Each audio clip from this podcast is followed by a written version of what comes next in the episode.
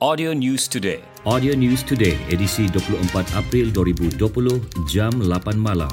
Rakyat diminta untuk terus mengekalkan penjarakan sosial dan prosedur operasi standard SOP yang diamalkan sepanjang tempoh Perintah Kawalan Pergerakan PKP untuk membendung penularan wabak COVID-19. Setiausaha Kerajaan Negeri Datuk Safar Untung menegaskan norma baharu itu perlu diamalkan walaupun tempoh PKP dilanjutkan dan apabila PKP ditamatkan kelak. Menurutnya, walaupun Ramadan telah bermula, kerajaan negeri masih tidak membenarkan solat berjemaah dilakukan di masjid dan melarang operasi bazar Ramadan.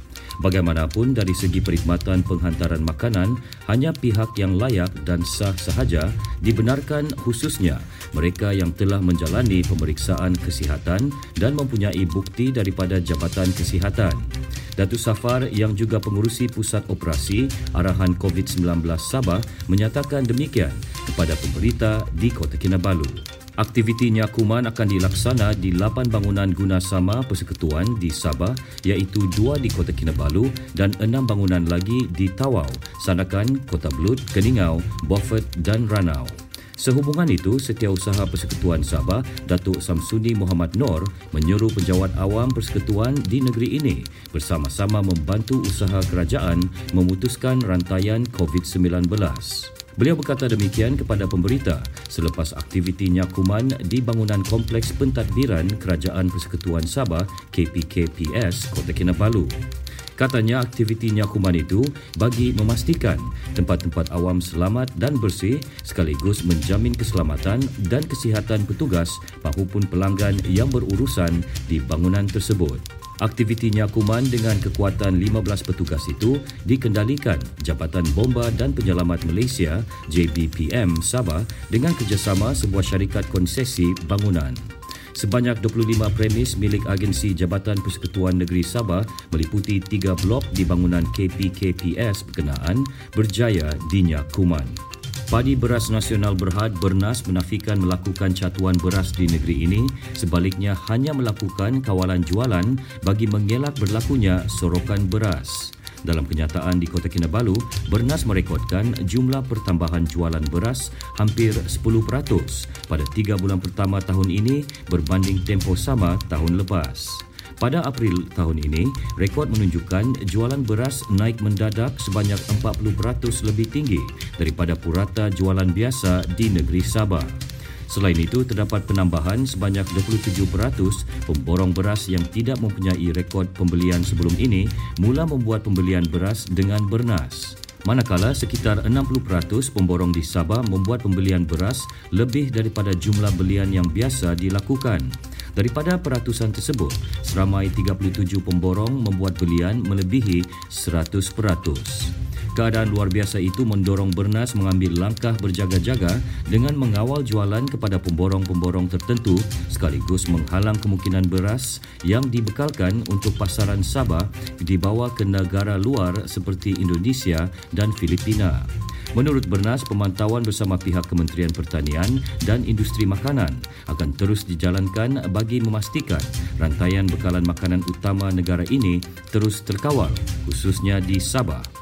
Kenyataan itu dikeluarkan Bernas sebagai merujuk kenyataan akbar bertajuk Bernas digesa tidak catu bekalan beras di Sabah pada Rabu lepas. Maritim Malaysia Zon Maritim Tawau berjaya menyelamatkan dua mangsa bot jongkong karam di Sungai Pukol, Pulau Sebatik Tawau petang semalam. Menurut kenyataan pengarah Zon Maritim Tawau, Kapten Maritim Siva Kumar anak lelaki Vengada Salam, sebuah kapal ronda maritim Tawau yang sedang melakukan operasi cegah pati mengesan sebuah bot mencurigakan berapung berhampiran perairan terbabit kira-kira pukul 5 petang. Pegawai memerintah kapal ronda maritim Tawau kemudian meminta bot ronda maritim yang berada di kawasan sekitar meninjau bot mencurigakan itu. Setiba di lokasi kira-kira satu batu nautika barat Laut Muara Sungai Pukol, pihak maritim mendapati dua individu bersama sebuah bot jongkong hampir tenggelam sepenuhnya. Kedua-dua mangsa tidak mengalami kecederaan, kemudian dibawa ke kapal ronda maritim kira-kira 5.10 petang.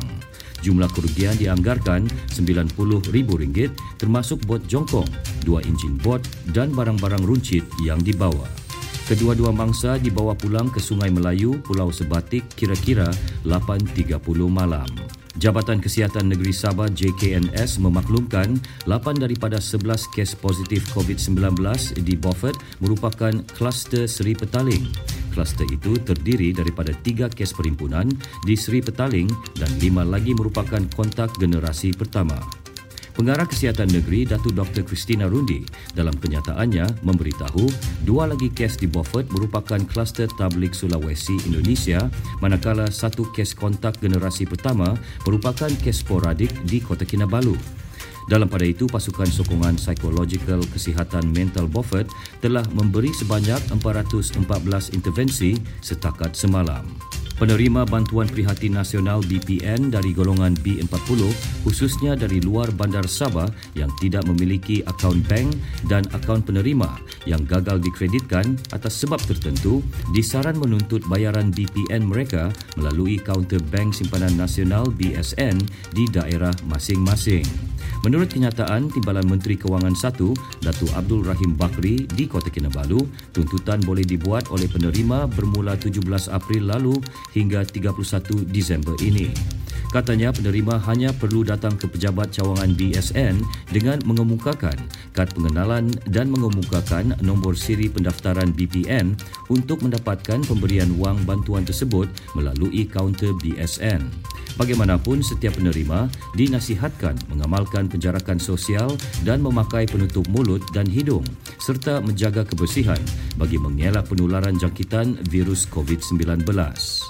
Penerima warga emas terlantar, pesakit, orang kurang upaya, OKU dan sesiapa yang disahkan mengalami masalah untuk datang sendiri ke BSN boleh mewakilkan kepada keluarga atau waris terdekat yang berdaftar dengan Lembaga Hasil Dalam Negeri LHDN selaku ejen pelaksana BPN.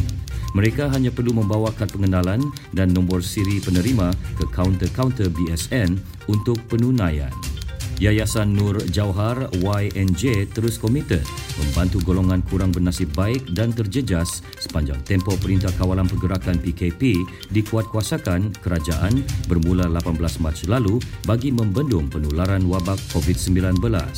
Kali ini YNJ memberi tumpuan mengagihkan bantuan keperluan asas di Kampung Lokawi Baru Putatan dengan kerjasama Jawatan Kuasa Masjid Duyufu Rahman Kampung Berkenaan. Pengurusi YNJ Colonel Alhambra Tun Juhar berkata, bagi kampung tersebut, agihan bantuan melibatkan 47 keluarga terdiri daripada golongan asnaf dan ibu tunggal yang memerlukan. Beliau menyatakan demikian kepada pemberita selepas mengagihkan bantuan tersebut ke rumah-rumah penerima di Kampung Lokawi Baru, Putatan.